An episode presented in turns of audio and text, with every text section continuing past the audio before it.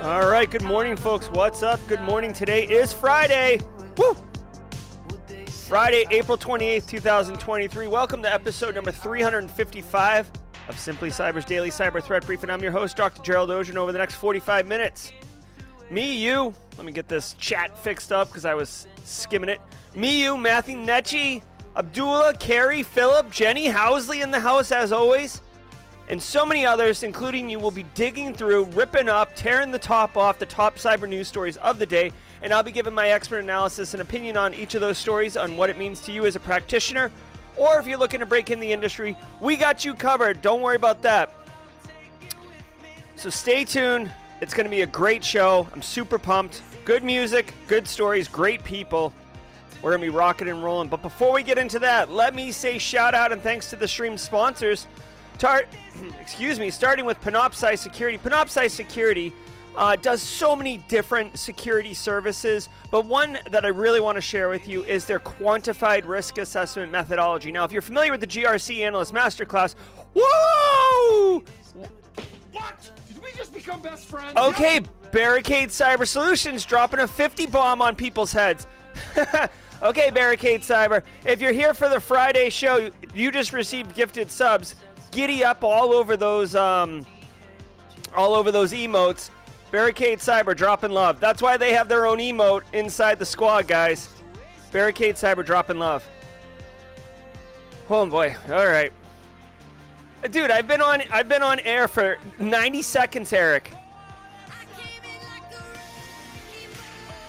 All right, so check it out. Panoptcy uh, Security does quantified risk assessments, which, if you're not familiar with what quantified risk assessments are, they are a evidence-based, uh, statistically sound outputting report that informs businesses on what their current actual risk posture. Oh, the melt, the melt. All right, hold on. We gotta. Okay, hold on. Barricade Cyber, Barricade Cyber, dropping another 50 bomb on people's heads. And I honestly, folks, I think it's because YouTube has a maximum of a 50 bomb to drop that the chat is just exploded. Eric Taylor's probably uh, belly laughing, l- cracking up to him, himself right now about how he's just like buffer overflowed the stream. Uh, thank you so much, Eric, and thank you to all the squad members. Guys, we probably just unlocked more emotes, so we'll get into that maybe in the jaw jacking section. But holla, holla, holla. Thank you so much, Eric. What? Did we just become best friends? Yep. Genuinely appreciate the support you offer to the Simply Cyber community, Eric, including hosting last week uh, and early part of this week. Very cool. All right, so Panoptcy does these quantified risk assessments, y'all. And basically, what it is is you can have them come in, talk to your business, look at your processes, assess your technology, and then they can produce a report that will give you a statistically sound output of what your risk posture is. So it'll be like, hey, listen, you've got a 45 to 60% chance of a ransomware attack. But if you invest in these technologies, which will cost you between ten and fourteen thousand dollars, you can reduce your risk down to you know fifteen percent. Do you want to do that? Now you can have more informed, more deliberate conversations with the business about what their risk appetite is. Because at the end of the day, guys, you got to remember this. This is an axiomatic fact. Um, once you've been in cybersecurity for a long time, it, it becomes crystal clear. But you've got to remember, guys, we infosec professionals are simply advising the business. We are giving them all the we're like lawyers, like we're advising them, but ultimately it's their decision on what they invest in and how they deploy resources. So use a quantified risk assessment to hook them up. Also want to say shout out and thanks to XM Cyber.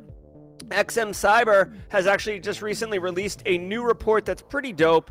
Um, there's a link to it in the description below. But listen, here's the deal organizations like yours are just overwhelmed with thousands of exposures across the cloud, on prem, especially with cloud nowadays, and the hybrid environments, if you've heard of that, monthly. It's, it's like an endless deluge of weaknesses being thrown up in your face or misconfigurations or you know poor access management you know poor access credential handling management so how you efficiently reduce risk how you address this is nearly impossible but you can discover the most critical threats and practical tips on how to overcome remediation fatigue and actually be pumped up about reducing cyber risk for your organization using some of the techniques outlined in their um, XM Cyber State of Exposure Management Report in uh, 2023. You can see a link uh, in the description below. This is what the report cover page looks like. It's a great report, a lot of great um, statistics in there. I do like a good statistic uh, because if it's based on uh, actual good telemetry, then you can stand on and make informed decisions. I just last night was talking metrics with Ryan Lervik uh, from Nuvik um, about the importance of metrics and how you can use them to inform a program. Uh, so definitely check that out. Use the link in the description below so they know that you came from Simply Cyber, which is you know awesome. Also, want to thank Barricade Cyber, but more on them at the mid roll since I'm still recovering from the hundred the hundred sub uh, drop here. Um, so, guys, yeah, thank you all so very much for being here. Remember, if you're live with us and you just got some of these squad subs, um, put it this way: there's 111 of you here right now. I know more than 100, uh, more than 11 of you were already squad members. So literally, if you were here this morning, chances are you got one of these squad memberships dropped from Barricade Cyber. So enjoy that. Dig into the, dig into the, excuse me, dig into the emotes ASAP. get your hacker man, get your Oprah on. Yeah, definitely. This is like an Oprah Barricade Cyber kind of situation. Am I right? All right. So here's the deal. If you're live, hashtag team live in chat or good hashtag team live in chat or good morning, thank you, Eric in chat. Uh, either will do, and either is appropriate this morning. Uh, if you're watching on replay, sorry you guys missed the gifted subs. Um, and I know that YouTube will push them to people who watch this on replay if it overflows and there's more left over. But drop a comment, team replay in the comments. As all as many of you know in the comments, I do engage um, through the comments uh, on my phone later in the day and stuff like that. So it's great to see y'all. If you're team hybrid, you got here late, you're boogieing down to get caught up. Hashtag team hybrid. Let us know that you got here a few minutes late. We're not going to judge you. You can be late, no big deal. Just get caught up and let's uh, do this together. And then finally, my absolute favorite, although I love all of you, my favorite is hashtag passive observer. If you're a little shy, imposter syndrome, you're brand new here, you're not sure what's going on, you, don't feel like disrupting the apple cart because you feel like you don't have something to add, drop a hashtag passive observer in chat and let us all say hello to you. Hashtag passive observer. Watch the Simply Cyber community wrap you in a warm virtual hug and welcome you into networking. I'm telling you guys, networking is incredibly valuable. Believe that. All right, guys, I think we're right getting in there. Um, Soulshine wants a shirt. Um, we're getting right into it. So we've got uh, 17 seconds till the stream. Again, thank you to Barricade Cyber. We'll do their roll uh, read at the mid roll, um, and we're gonna dig into it. So sit back, relax, and let the cool sounds of the hot news wash over you in an awesome wave. From the CISO series, it's cybersecurity headlines. It's Friday, April 28th. 2023. Charming Kitten APT uses a new Bella Ciao malware. Bitdefender has uncovered a new campaign targeting users in the US, Europe, the Middle East, and India, operated by the Iran linked Charming Kitten Group, also known as APT 35, Phosphorus, Newscaster, and Ajax security team. The campaign uses new custom malware dubbed Bella Ciao, each customized to target a specific victim and including hard coded information such as company name, specially crafted subdomains, or associated public IP addresses. It is used to deliver malicious payloads via a Microsoft Exchange exploit chain like Proxy Shell, Proxy Not Shell, or OWASSRF, or similar software vulnerability. All right. Microsoft. Um. all right. So Bella Ciao acts as a personalized dropper. Um. Ooh. Hello. All right, so here's the deal. Bella Ciao, um, it sounds like it's a second stage payload. So you get um, basically, here's the deal. Uh, Charming Kitten, obviously, um, you know, sophisticated enough to and, and uh, consistent enough to actually have a, you know, cool name. Uh, Iranian linked APT most chances are they're targeting very specific organizations. Advanced persistent threats don't typically go YOLO except for Lazarus Group, and they're kind of an exception to the rule. Um, it says that it's a spying campaign. Again, you know, you got to keep in mind who your targets are and what your entities are. But just from a case study perspective, this is a second stage payload. Jerry, what does that mean? Here's the deal. This isn't like Bella Ciao malware where it like kicks a hole in the speaker, pulls the plug, and then jets, right? Eric B and Rakim. No, what it is is they get an initial um, exploitation, and they said in the study that the, it's usually exchange based, so proxy not shell, proxy shell, OWASP RF, which I'm not even familiar with. Um, to to to exploit, right? So so they get the exploitation initially, right? So they're not using Ciao to exploit. So this is an important distinction. They exploit a known vulnerability, probably using a known exploit um, chain, right? Like these two right here, these three. Then they drop Ciao on it. Once Ciao is running on it, then it does something that a lot of you know decent malware does. It attempts to uh, immediately disable uh, Microsoft Defender it see how it says it here using PowerShell. Now this is a bit of a, a, a uh, well, hold on. First of all, it, it disables the EDR so it can then do its bad stuff, right? Once you disable your EDR, you're a hot mess on fire.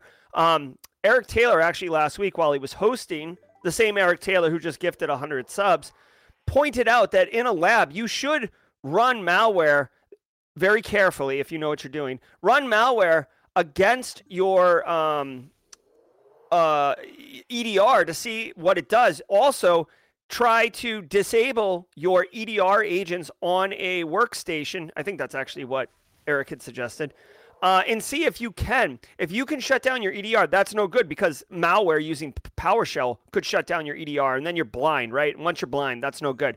Um, once they run the second stage payload, initial exploitation, and then they got Bella Ciao running, um, then it can either uh, pull down a different information, uh, different Payloads, uh, additional functionality can be updated on it through a C2 server. Also, it might start doing information stealing, which is pretty popular. It's very in vogue right now, right? It's info stealing so hot right now. Um, so just be mindful of that. There's obviously IOCs for this, but I would think, you know, professional um, incident responders, like differ people like Eric Taylor, Casually Joseph, etc., probably need to be more in the know on this than other people. Like someone like BSEC, with all due respect, I, I don't know if Charming Kitten's coming after uh, BSEC's business specifically. So um, it's an interesting case study, though, and one to just you know be mindful of. You could bust this out in a job interview and be like, oh yeah, Bella Ciao, the second stage payload from the Iranian linked APT group, Charming Kitten. I know a thing or two about that. By the way, I'd like to discuss my my sign on bonus now. Microsoft blames Clop affiliate for Papercut attacks. In the ongoing Papercut story, Microsoft has claimed that recent attacks exploiting two vulnerabilities in the Papercut print management software are likely the result of a Clop ransomware affiliate. Microsoft Threat Intelligence on Wednesday attributed recent attacks exploiting the bugs to Lace Tempest, a threat actor it says overlaps with Fin11 and TA505. Fin 11 is linked to the infamous Clop ransomware gang and the Accellion FTA extortion campaign, while TA 505 is reportedly behind the Dridex banking Trojan and Locky ransomware. Hmm. Big tech. So, this is uh, when I read this, my initial thoughts, and this is one of those ones. Guys, by the way, if you don't know this, because someone told me this the other day, they had no idea if you don't know this, I do not read these stories in advance. I do not know what stories are going to come up. This is me hearing it for the first time with you, and this is my initial reaction, my initial thoughts, my initial perspective. Okay, so just to put that aside. Okay, so Microsoft blames Clop affiliate for Papercut attacks. Now, check this out. This is interesting. We talked about Papercut uh, a couple times uh, in the last seven days. This is basically a print management software. It allows IT people um, to kind of manage printers. It also allows end users to be able to walk around like, you know, a building and print to any machine instead of having to like go get drivers for like this machine or that or this printer, or that printer, whatever. Um, you know, like sales guy flying from Houston to um, Dallas. I don't even know if you would fly that or drive that, but Houston to Tampa Bay goes into another office. They don't need to configure their devices because you've got kind of a, a networked architecture print server, which is really, really cool. But uh, there's two uh, vulnerabilities in this system that are being exploited. Now, okay, like all right, big deal. Like, I don't think it's a big deal in the sense that this is a piece of technology. It's been reported on. There are patches. Uh, it's well known that they're being exploited. Take care of your stuff, right? P- period. End of story. Now, the one thing about this that actually um, really triggers me, if you will, is that when I think ransomware as a service, right? Ransomware as a service is a well known model where the ransomware threat actors like Clop or uh, Lockbit or Hive or whomever, they build the backend infrastructure, right? They write the malware that does the ransomware. They host um, the the crypto wallets. They do the bulletproof hosting of the infrastructure, right? They run the C2 server. Okay, so it's it's it is literally ransomware as a service. All you do is give them some money, infect a computer, and cash in all the way to the bank. Cash. Okay, that's the model of ransomware as a service. So when I think of who are affiliates of ransomware as a service, it's usually individ. In my mind, it's individuals, it's criminal uh, threat actors, it's um, you know people who like just want quick money. Okay, when I see this one and they talk about Lace Tempest, which you know it, it is a recognized threat actor that has overlaps with Fin11 and TA505. TA is threat actor 505. This is how they classify them before they get like a cool name like Charming Kitten or something like that. Uh, also, UNC, if you're curious, UNC and a number.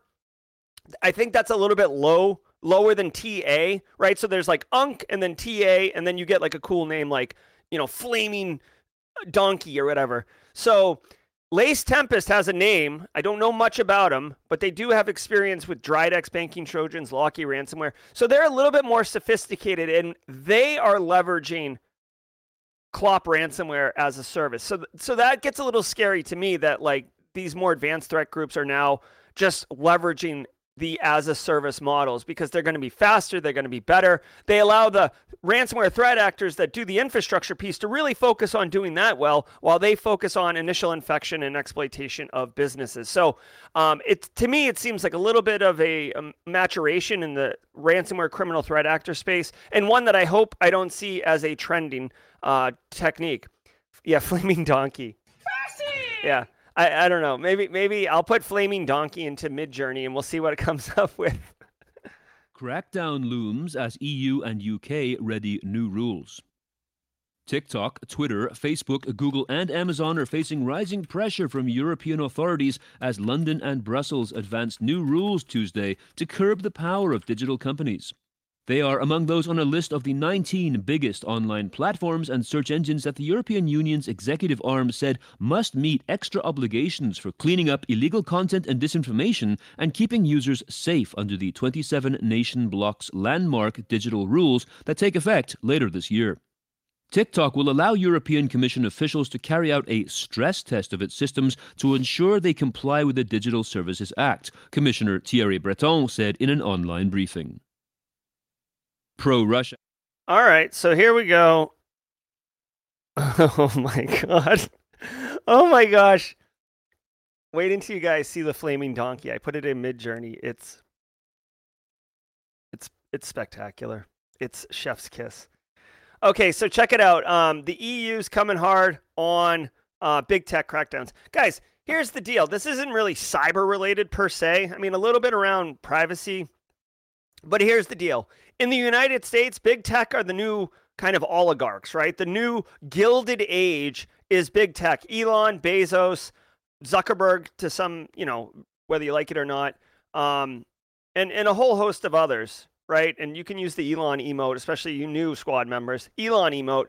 But they they've been running rickshaw, roughshod all over the place. Um, freaking Elon and Bezos have their own space program. you know what I'm saying? Elon has his own like road system. So they're effectively like, you know, big time big tech. So the UK, the EU, very forward facing on um, privacy rights, individual civil rights, uh, control, uh, putting power in the individual's hands. So they're they're not thrilled that the big tech companies are all about cash, and just kind of like steamrolling over um, you know the, the, the details, if you will. All right. So there, it looks like they're going to be putting in all sorts of rules or legislation or regulations um, around protecting consumers from online scams, fake reviews, etc. So this is this is really on brand, and I love this for the EU. In fact, I kind of wish, like, I'm not saying I have FOMO, but it is inspiring, and I wish that the United States could get their crap together a little bit and, and take a page from the EU on this. But unfortunately, cash, the cash talks.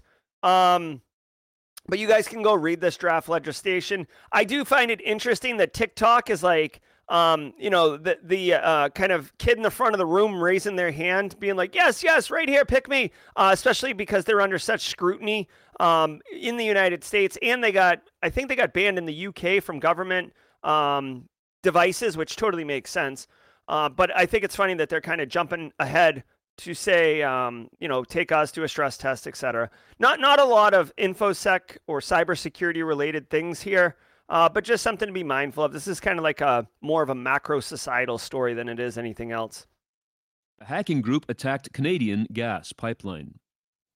A Canadian gas pipeline that suffered a cybersecurity incident on February 25th is now being attributed to the Russian hacking group Zarya.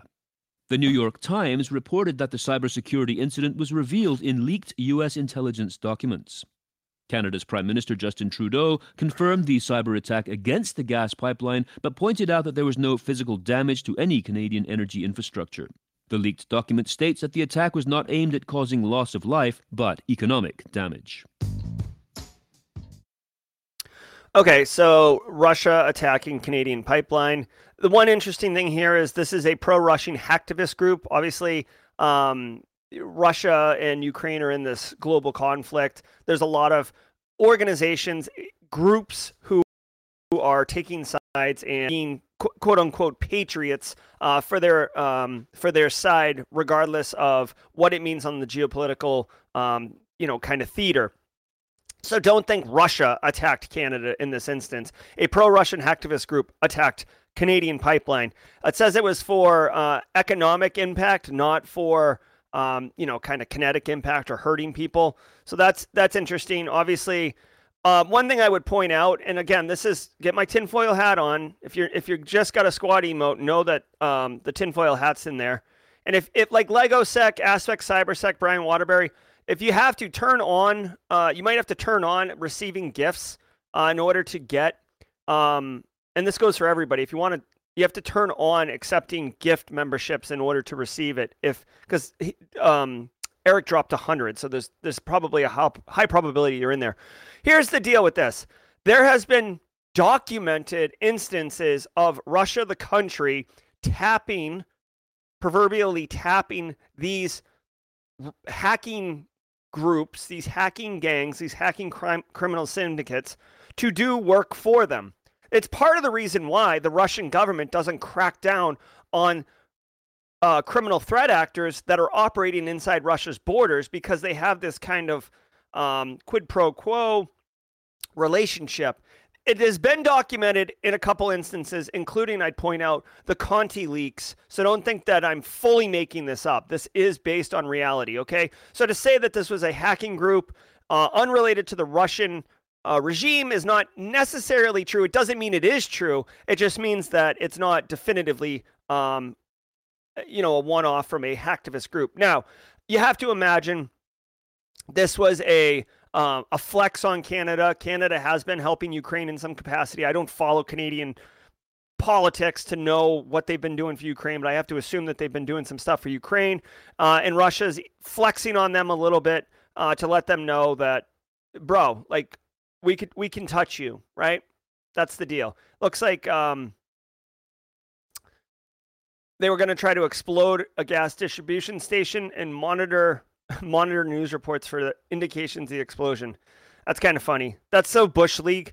That's so bush league, right? That's like launching a rocket out of the back of your, you know, uh, Ford Escort and then going home and turning on the news to see where it landed, like in a, in a global conflict. Like so, kind of a little bush league be mindful. Critical inf- the, uh, a TLDR here is that critical infrastructure is really um, vulnerable. All right, guys, it's tech from the 70s. People are putting all sorts of IT into it so it can be remotely administered. It is Like, go look at Stuxnet, look at Colonial Pipeline, which actually don't go look at Colonial Pipeline because the industrial control systems weren't actually affected by that. But th- there's a ton of information on industrial control systems. It's a huge area of opportunity. All right, let's go ahead and do the mid roll. And now, a word from our sponsor, Tines. Ready to take security automation up a notch? With Tines, it's It does say than ever. Jerry on the bottom. The no code automation platform is redefining and simplifying security operations. Start building mission critical workflows and apps that streamline processes and ensure crucial data stays safe while extending the influence of your security team throughout your organization. To find out more, visit Tines.com. That's T I N E S.com. All right, we got the mid roll. I've got a pinch hit for Grayson's joke of the week. I'll explain that in a second. But before we do that, hey, hey, this is what we do at the mid roll. If you're new here, we rock some simple minds. We feel the Breakfast Club, and I say thank you to all of you for being here. 201 of you this morning, bringing the heat every day, 8 a.m. Eastern Time until further notice. We will be here every weekday morning. Now, I want to thank Panoptcy Security. Thank you, Jenny. I want to thank Panoptcy Security and XM Cyber for their continued sponsor support. XM Cyber signed on for the month of May. That has been confirmed, so thank you, XM Cyber. Uh, Barricade is a stalwart and isn't going anywhere. Um, but if you're getting educational value, if you're getting entertainment value, if you got one of these squad uh, memberships, take a second, hit that like button. It goes a long way. It's not to pump my numbers. I don't I don't care if I got 100 likes or 200 likes or 5,000 likes, right? What it does is it tells the YouTube algorithm that other people searching for cybersecurity content might like this content. And if you've been here for a minute, you know what we're doing here. And I think, I truly believe that we're adding value to our community. So helping other people find our community uh, is very important. Like I, I can't, I don't know how to like advertise simple, simply cyber stuff like that. So hitting the like button will basically tell YouTube to advertise for us. So go ahead and hit that. I want to remind everybody, Barricade Cyber Solutions, uh, great organization, great people. They're dedicated to helping businesses from cyber attacks and recover from the damage done. Cyber attacks can cause cyber attacks. I don't know what a cyber talk is, but cyber attacks can cause massive issues for businesses and send dedicated, hardworking business owners into turmoil. But Barricade Cyber Solutions knows Barricade Cyber Solutions knows how to mitigate the damage done by cyber incidents. Check them out at barricadecyber.com. Links in the description below. Eric Taylor is a regular here. Sometimes he's in chat, sometimes he's covering for me, which I genuinely appreciate. But this is his website, this is his business. His calendar's right here, guys. Um, I'm telling you, I had a guy uh, at jury duty who got out of jury duty because he was dealing with an active Blockbuster ransomware incident, and he told the judge, he's like, my business can't even do basic, the basic IT things. And the judge's like, get out of here, go fix it. But I'm telling you, the guy was shell shocked, and I told him about Barricade Cyber. I said, dude, like, you really? No, I mean, I like, I, didn't say you should have called him beforehand because that's not going to help this guy, and he's already like devastated. But call in advance. You will not look like you just walked through a war zone. Believe that, okay? BarricadeCyber.com. Link in the descriptions below. I want to remind everybody if you want to get the newsletter on Monday, sign up today. Simplycyber.io slash newsletter, exclamation point newsletter in chat. And you will get three pieces of actionable intel for you. I write it on Sunday.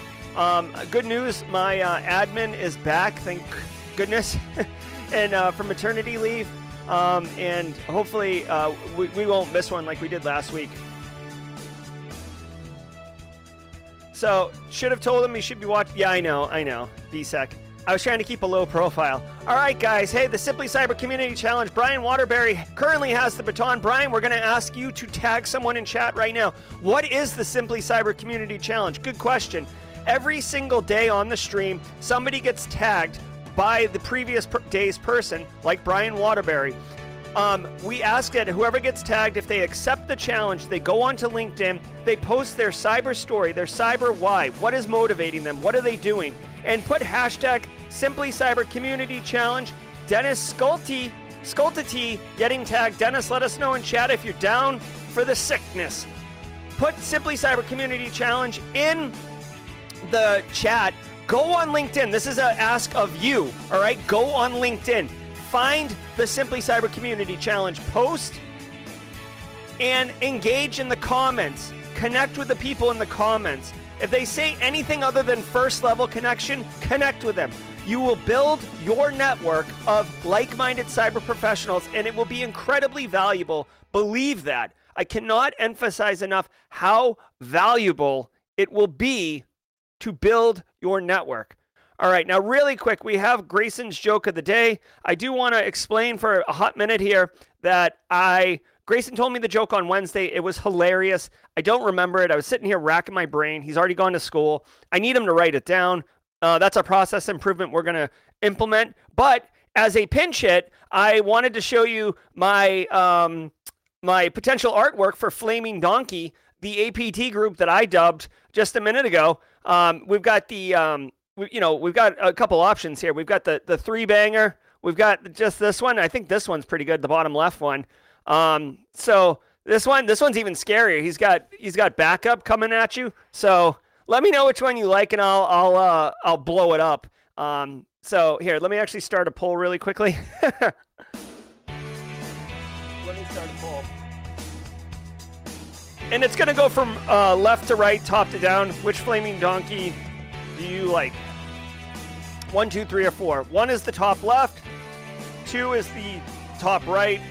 Three is bottom left. Four is that. Let's just have a little fun and get some flaming donkey action. All right, let's continue on.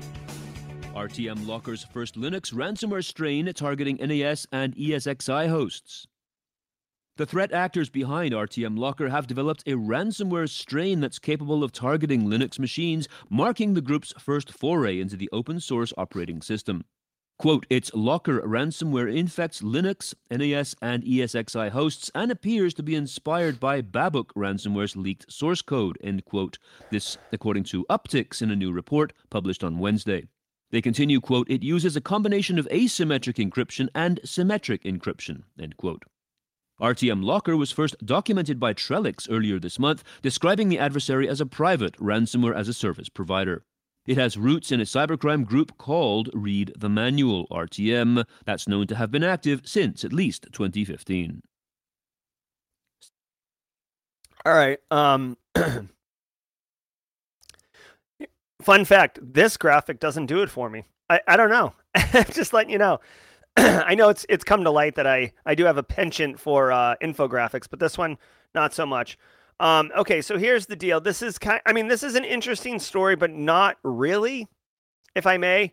If I may, um, guys, RTM Locker's first Linux ransomware strain. Linux ransomware has existed. ESXi ransomware has lit, uh, existed. This probably should be a story on Mac OS because Mac is now getting targeted by ransomware quite prolifically. So uh, I do have graphic standards, Peter. So um, there isn't really anything too devastating here. what I will say is it uses asymmetric and symmetric encryption. BFD, like okay, like that doesn't matter. Um, what I will say to you is two things. One, um, and if you know, you know, and if you don't know, I'm about to reveal it to you. In a lot of enterprise infrastructures, yes, Windows is uh, d- has domain controllers and stuff like that, but in a lot of um, corporate infrastructures, think of the Windows machines as the cows, okay, and the Linux machines as like the sheepdogs or, or the shepherds, right? Like the Linux machines are typically much more critical to IT operations. Like a Windows machine, you can kind of swap out. Domain controllers, you can have redundancy built in and stuff like that. Like Exchange, just push Exchange to the side. But like my point is, a lot of businesses, you don't really hear about it, but Linux is very uh, critical to, to IT operations in a lot of instances, right?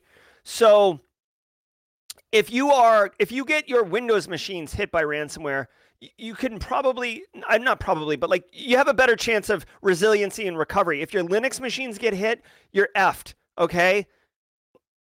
So, so what I'm trying to tell you here is be mindful of your Linux machines, and that's why I said if you know, you know. If you already are responsible for IT, you know already that your Linux machines are wicked important.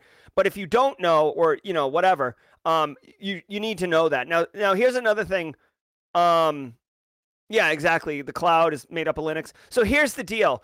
What I would say is you should be practicing best practices around uh, ransomware protections, ransomware uh, uh, re- recovery, you know, timely recovery and stuff like that. But for this particular one, if there is some uptick in activity from this locker group doing Linux encryption, I would look at what their TTPs are for infection. Um, it doesn't really say in here. I guess maybe this graphic does say something. Hold on.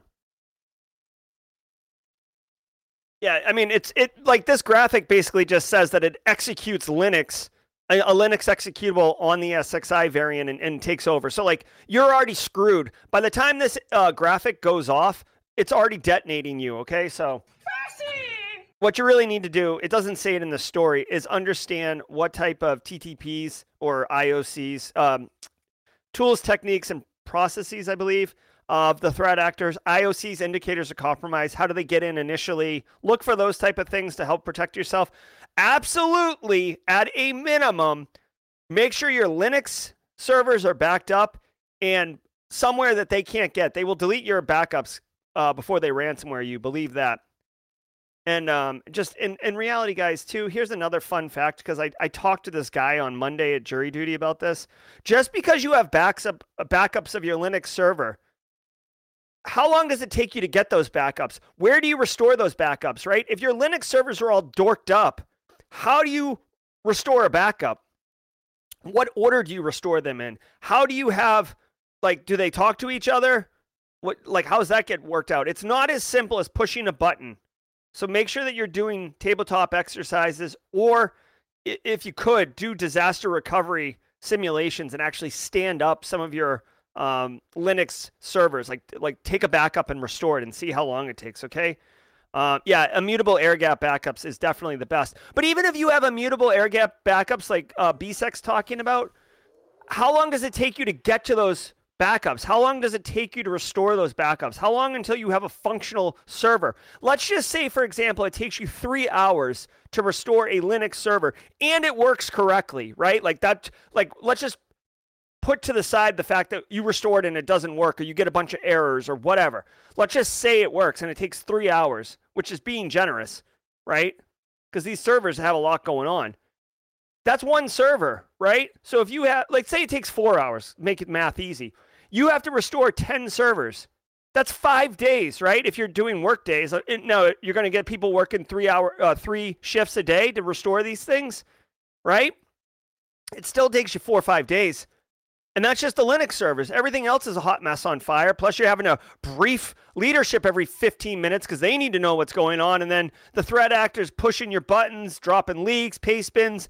It's, I'm telling you, you do not want to deal with this. Like, call Barricade Cyber. Literally, I'm not just saying it because they're a sponsor. Like, this is why you want to talk to somebody like Barricade Cyber before you get punched in the mouth. Because when you get punched in the mouth, you're going to look like the, um, you, like you're gonna look like a World War One trench warfare guy who's just gotten shell shocked. You're just like, oh, oh, oh, oh like that's what you look like. Okay.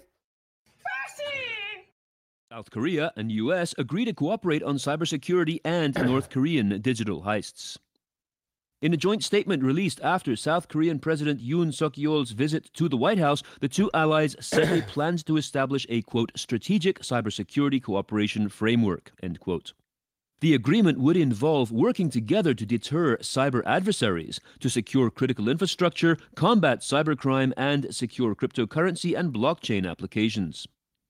Yoon and US President Joe Biden discussed North Korea's, quote, illicit cyber activities that fund its unlawful weapons and ballistic missile programs, end quote, and committed to block its cyber enabled revenue generation, according to the statement. Okay. so here's the deal Here's the deal on this one. Okay. If if I may for a moment. Hold on one second. This this feels like tinfoil hat all day. Okay. U.S. and South Korea have had a relationship for a while, a very positive relationship, a good relationship. North Korea is a blight on most of the world. Lazarus Group is indiscriminately robbing people all over the place. Kim Jong Un um, loves himself some ballistic missiles, um, loves shooting them into the Atlantic Ocean, flexing on everybody. North Korea wants to be seen as a first world power. And the way that they do it is through military might for lack of a better term. The only way they can buy those missiles to, to look like a first world power or be treated like one is um, by stealing money. Okay, so the U.S. World Police wants to be in a position to help, de- you know, attack, defend, especially with this new strategic um, executive memo that came out about hacking back and the U.S. taking a more offensive approach in the global cyberspace. Don't think that that's not in play here. So, if South Korea, I know that you can do cyber capabilities from anywhere in the world, right?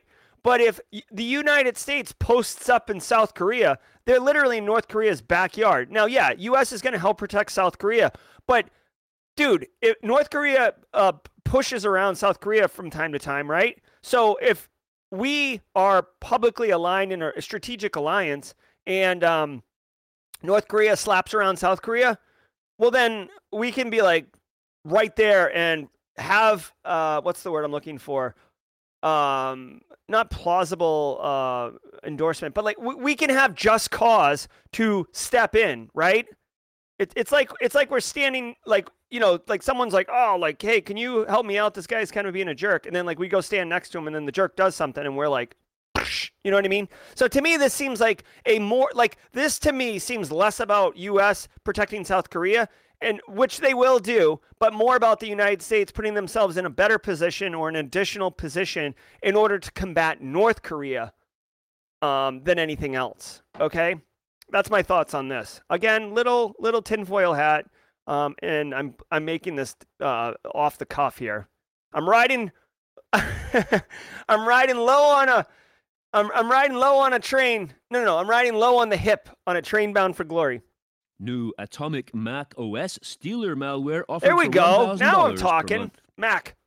Researchers at threat intelligence firm Cyble have analyzed a sample of the Atomic Mac OS Stealer malware, also known as AMOS, AMOS, that was uploaded recently to VirusTotal and which had zero detections on the platform at the time of its discovery.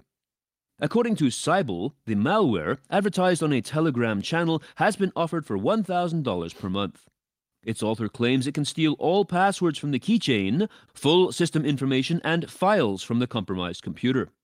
It can also allegedly steal passwords, cookies, cryptocurrency wallets, and payment card data from browsers such as Chrome, Firefox, Brave, Edge, Vivaldi, Yandex, and Opera.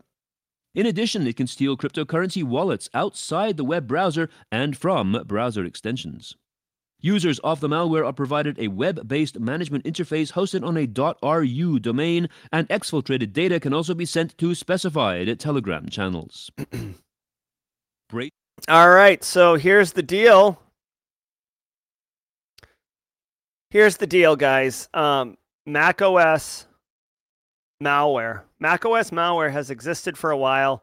Stealers are all the rage. I just made that funny, like Will Ferrell, um, Zoolander joke, like, oh, it's so hot right now. Like, dude, info stealers are hot and they are all over the place.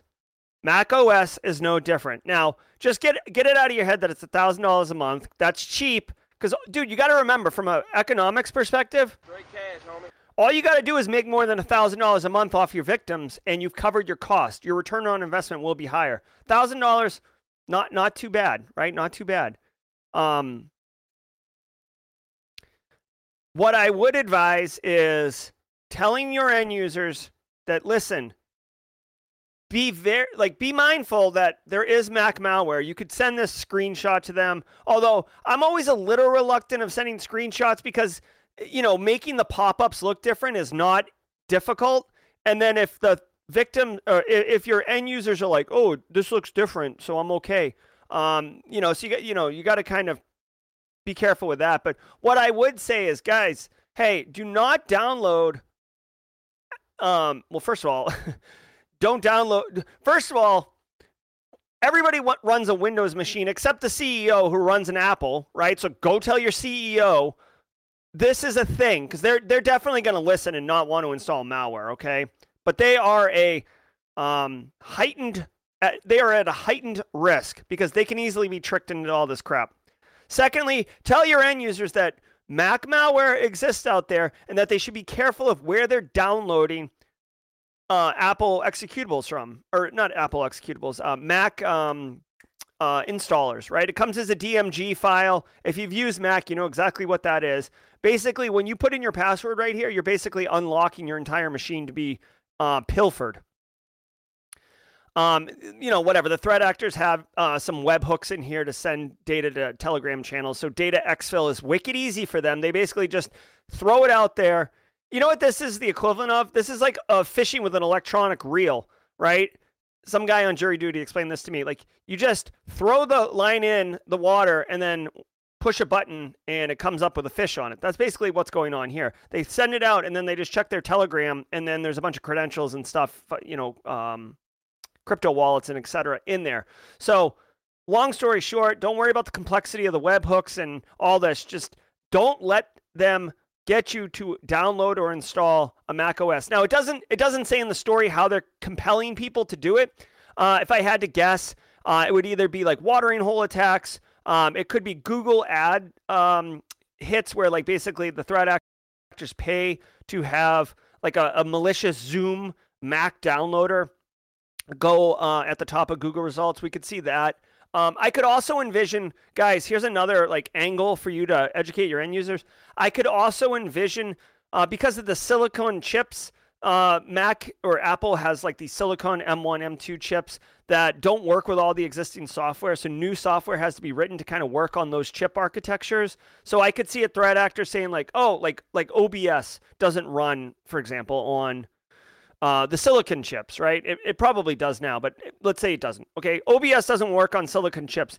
Here is a piece of malware that will steal all your information, but I'm going to tell you it's OBS, brand new, guaranteed to run on the silicon chip architecture. Download it now. Okay, that's a perfect little social engineering technique to get in there. So, got to be careful with all that, guys. It sucks, but you know what? Threat actors, it's like water finding its lowest point, dude. If more people are using Macs and there's more sensitive information on them, threat actors are going to target more Mac stuff. I think the TLDR here is really to tell your executives though, because they are they are the special snowflakes who need to run on Apple.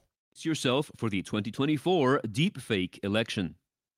A feature article in Wired by Thor Benson warns of the danger of deepfakes being used during the 18 month run up to the 2024 election, in which candidates saying something disqualifying could come out, with most people never knowing they were AI generated. Benson quotes Henry Ajder, an independent AI expert, who says, quote, convincing deepfake videos are still difficult to produce, but that might not be the case within 12 months or so. Video is really the next frontier in generative AI, end quote. Potential solutions to this problem currently include C2PA, which cryptographically signs content created by a device such as a phone or video camera, as well as fingerprinting, which involves taking hashes from content. Yeah. Remember. Okay, so I, for one, have, if you like, so many of you don't know this, but like before Simply Cyber, I actually had a podcast called InfoSec ICU when I worked at the medical university. And we, every year, we would do like uh, predictions for the upcoming year. So since 2015, I've been like, deep fakes are going to screw an election, deep fakes, politicians, it's going to be a hot mess on fire. I've always been wrong. this is my year, okay? So I definitely believe this. I've actually seen uh, a demo. Uh, Google has a uh, generative AI technology that it, they typed. You can do text to video, so they put in like a dog with wings or a puppy with wings, and typed it in, and then there was like a you know a five second looped clip of a dog like a little puppy like with like little Pegasus wings walking. Okay, it looked janky. It didn't look real. Uh, but my point is, it's a proof of concept and it's getting better and better, especially the way AI is moving so quickly. So I believe that this is totally possible. Now, having said that, I will point out, at least in 2016, I attended a talk at DEF CON with some deepfake experts, and they said, yes, to the human eye, uh, it might look real, this picture, but to computer scientists or people who can analyze the actual graphics, it's very easy to tell where the deep fake is. Now remember, deep fake is putting like a picture of your face on the model of another person, right? We famously saw this with um like Key doing Obama. We've seen unfortunately, I, I don't know if you've seen this, but unfortunately, um, there's been numerous uh, Hollywood female actresses who've had their face put on adult film stars, uh, very violating. But that that technology exists, but it's it's an image mapped on to a model's face. That where the mapping happens is very easy to see that mapping. Now, if we're doing generative AI and the entire thing is created, you're not going to see that mapping because you're not mapping over a model. You, the whole thing is fake, right? So that might be a little bit more difficult to detect, but there are technologies to detect um, deep fakes. Um, so that is good. Now the problem is I don't know how quickly they can do that. So if there was like an incendiary video of like Biden, you know, slapping a baby um, on the day before election. I don't know if they could validate it as real or fake within 24 hours. So obviously, there's a bit of a temporal uh, concern there. You know, this is going to be legit, guys. The only way that this is going to work, we're going to have to really get serious about like PKI and public private keys and signing things. And we're going to have to start questioning everything um, unfortunately, it's it really sucks. This is a really tough problem to solve, but we'll see. We'll see. All right, let's keep going. Join us later today for our week. Oh, that's it for the news. Let me go ahead and do. I do like this one. All right, guys, if you were here just for the news, thank you very much. I genuinely appreciate it. Five minutes over, so apologies to Base Case and NCC Group. Yeah, yeah, it, it's a little out of sync, but I'll just I'll just talk I'll just talk like this, Harish. So now it all looks like it's in sync. um, all right, guys. So I do want to uh, share with you um, our Flaming Donkey APT. There we go. This is this is our Flaming Donkey APT graphics. So holla. I don't know who we associate this with, but I like UB key William Welch. It's good. You just obviously it's a physical one. It's difficult to uh, circumvent, but if you lose it, you're screwed. All right, Flaming Donkey, Simply Cyber's APT. Very serious. I love it. All right, I can I can um I can chat for a minute. Flamin' Donkey emote. Uh, this is Midjourney. Mid Journey. All right, let's let's jaw jack for a hot minute. We do have uh, some emotes opened up. Maybe if you guys want, we can do a flaming donkey emote. It'll be our threat actor. All right. Here, I'll, I'll um. Can I say here? I'll, I'll put this in um, in Simply Cyber's community Discord chat. Here we go. Oh wow, guys. So this is uh these are the alternatives. Like there's some this was BSEC's contribution to Flaming Donkey. Um, Justin Gold dropping this one. Okay. Flaming Donkey. I, I I think this one still takes the cake. All right. All right. All right, we can jaw jack it just for a minute. It is Friday, so we all earned the weekend. I love it. Yeah, uh, you know what? I will. I'll, I'll put the uh, flaming donkey into uh, tech into group chat here, and um, let everybody have it. I'll put it in the. Um, where is it? Did Dennis? Uh, hey, did Dennis accept the? Um, did Dennis accept the um, Simply Cyber Community Challenge? Let me know, because I, I don't know. Nominated and accepted by Matthew Netchie. Thank you. Matthew Netchie, let us know what's up. Hey, Paris Gatsby. Good luck crushing that Security Plus. I know you're going to do it. Bring back good news on uh, Monday. Best wishes. Paula Terranovo, glad you're feeling better. Be good. Have a great weekend. Uh, squad membership, Steph Cluis. It came from Eric Taylor at Barricade Cyber Solutions. Flaming Shrek. That's funny. Need more coffee. Yeah. Simply CyberCon stream later today. Jenny Housley. Oh yeah, let me check my um. Let me check my calendar. Um, one second. I'm doing this off stream. Ugh. Guys, if you could see my calendar, you'd throw up. Um.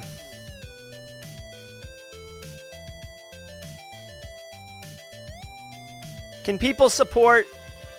Thank you, Matthew, for the uh, gift sub. What? Did we just become best friends? Yup. All right. Hey, can can you guys support 4 p.m. like 4 p.m. Eastern time uh, or 4 4:30 4:30 to 5 p.m. Eastern time? 4:30. Yeah. Okay. So hey. All right. So sim- simply CyberCon 4:30 p.m. Eastern time uh, is the tentative. I got to check with the mods. I got to check with Allison Van Stone and Kimberly. I've got to uh, purchase some software for Kimberly and Allison. Allison's going to be there. Okay, cool. All right, so we'll do um, we'll do 4:30 p.m. Eastern time. Stay tuned. Hit the Here's the deal. I don't say this often because I'm not your traditional YouTuber, but like hit the subscribe button, hit the bell for notifications. It will tell you when we go live at 4:30 um, for the Simply CyberCon. I have to schedule it, uh, but this will be an update on the upcoming conference Wednesday, November 8th. Um, we've got updates on marketing, uh, themes, speakers. Um, I have I have a request that I have to document. Uh, if I, I'm going to ask um, Jen Easterly to be the keynote, and in order to do that, you have to go through some formal channels and, and outline what what you're doing and everything. So uh, we have to get all that in place before I can ask Jen if she wants to um, uh, be our keynote, right? Um, let's see, Nathan Bolin, YubiKey or Authenticator apps. I don't know, William. It depends on. To me, it depends on what you're trying to protect, right? Like if it's if it's you know, what's your level, what's your threshold for risk, right? You authenticator apps way easier, much more portable. Um, you know, if you lose your phone, you can get another one, uh, and get right back into it. With the YubiKey, you know, that's a tough one. So, by the way, I try. I didn't do like a, a terrible amount of work on this one, but when I was running, when I was running in uh, San Diego, when I was running back, because I went out at like 5:30 a.m. When I was running back, it was probably like 6:30 a.m. and more people were coming out to run. And there's like basically where the running trails are. There's like a long path that you have to go down from um, the golf course to the trails, right? So everybody's kind of on that one path to access it. I saw a woman running, and I didn't think anything of it. And she had like two huge dudes on either side of her running with her. And I was like, oh, that's kind of cool. Like running as a group. I don't like running as a group personally, but I was like, whatever, that's kind of cool. And then I like made eye contact with her. And I swear to God, it was Jen Easterly. And I was like, wait a minute, those are probably bodyguards. Like they look like bodyguards. That was probably Jen Easterly. And like, I did, it took me everything. Like, obviously, I didn't turn around and run her down because then I probably would have got my beat. But like, I really think it was Jen. I actually spent a few minutes trying to like research if Jen was in San Diego for some reason, but then I was like, all right, Jerry, like pump the brakes. Like I, I, I literally spent like 15 seconds and I was like, dude, just pump the brakes. Like chill, chill. So I think she was there. I think she was there. Um. Well, Princess, the power, power her full. I'm glad your commute was good. Yeah, Harish, it was a little fanboy moment. A good tempo run, yeah. Yeah. So I just I, I I casually ran in a different direction. Also, fun fact, since you guys are uh, regulars and we're jaw jacking, um, the the the area in San Diego where the res- preserve is is an old army base, and it was called Camp Callan, C A L L A N, which is my son's name, which is really uncommon. So I took a picture of that and made a made a seven year old's day. Um, it was awesome. Yeah, Joey Hyde won't be disappointed with a cyber program, but you know what I mean. You got to be into it. You gotta, you gotta wanna, you gotta wanna do cyber. You can't force someone to want to do it because it's it's very uh, difficult if if you're not into it. I know, Jojo. See, the thing is, it didn't occur to me until like we were like, you know, uh, like passing each other, and then we made eye contact. We made eye contact about like ten feet away, and then like it was processing and then I was like, oh, I'm, you know, So, getting an interview for SOC position for a university was looking at Vice Society APT and their attack on the education sector with ransomware. Ooh, that's a good one. Uh, Zach's not on board, or Zach's not bored. Uh, Zach, what I would encourage you to do is, um, depending on what time you have, uh, how much time you have, is that? Oh shit! Shoot! Hold on, I, I got unplugged here. Okay, Zach, we're gonna help Zach out really quickly. Okay, Zach, here, when, when's your interview, Zach? Is it today? Because what I would, what I would I- implore you to do is, uh, look at this. Okay, this is a four-part SOC analyst experience playlist. Um, I would really recommend you go through this. Right, like m- skip the last video because that's just me um, that's just me building the lab, so don't worry about that. But the first three videos, huge shock value. Also, um, um, also, Zach's not bored. We have I have this video on the channel, which is wicked good. A lot of people um, have gotten. I'm not saying people got the job because they deserve the job, but a lot of people have told me that this video alone helped them significantly um, in their interview, build confidence, and uh, they actually got asked these questions in the interview. So hopefully that's a, a good um, a good good primer for you, bud. All right. Have a good one, Barricade. Thank you for the squad memberships, guys. It's 9 a.m. I'm gonna whoop, look at all these threat actors, flaming donkeys. All right, guys, be good.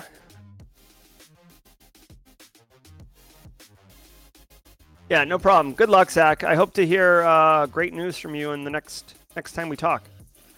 Thanks, Joey Hyde. All right, guys, be good. Have a great weekend, and until next time, stay secure.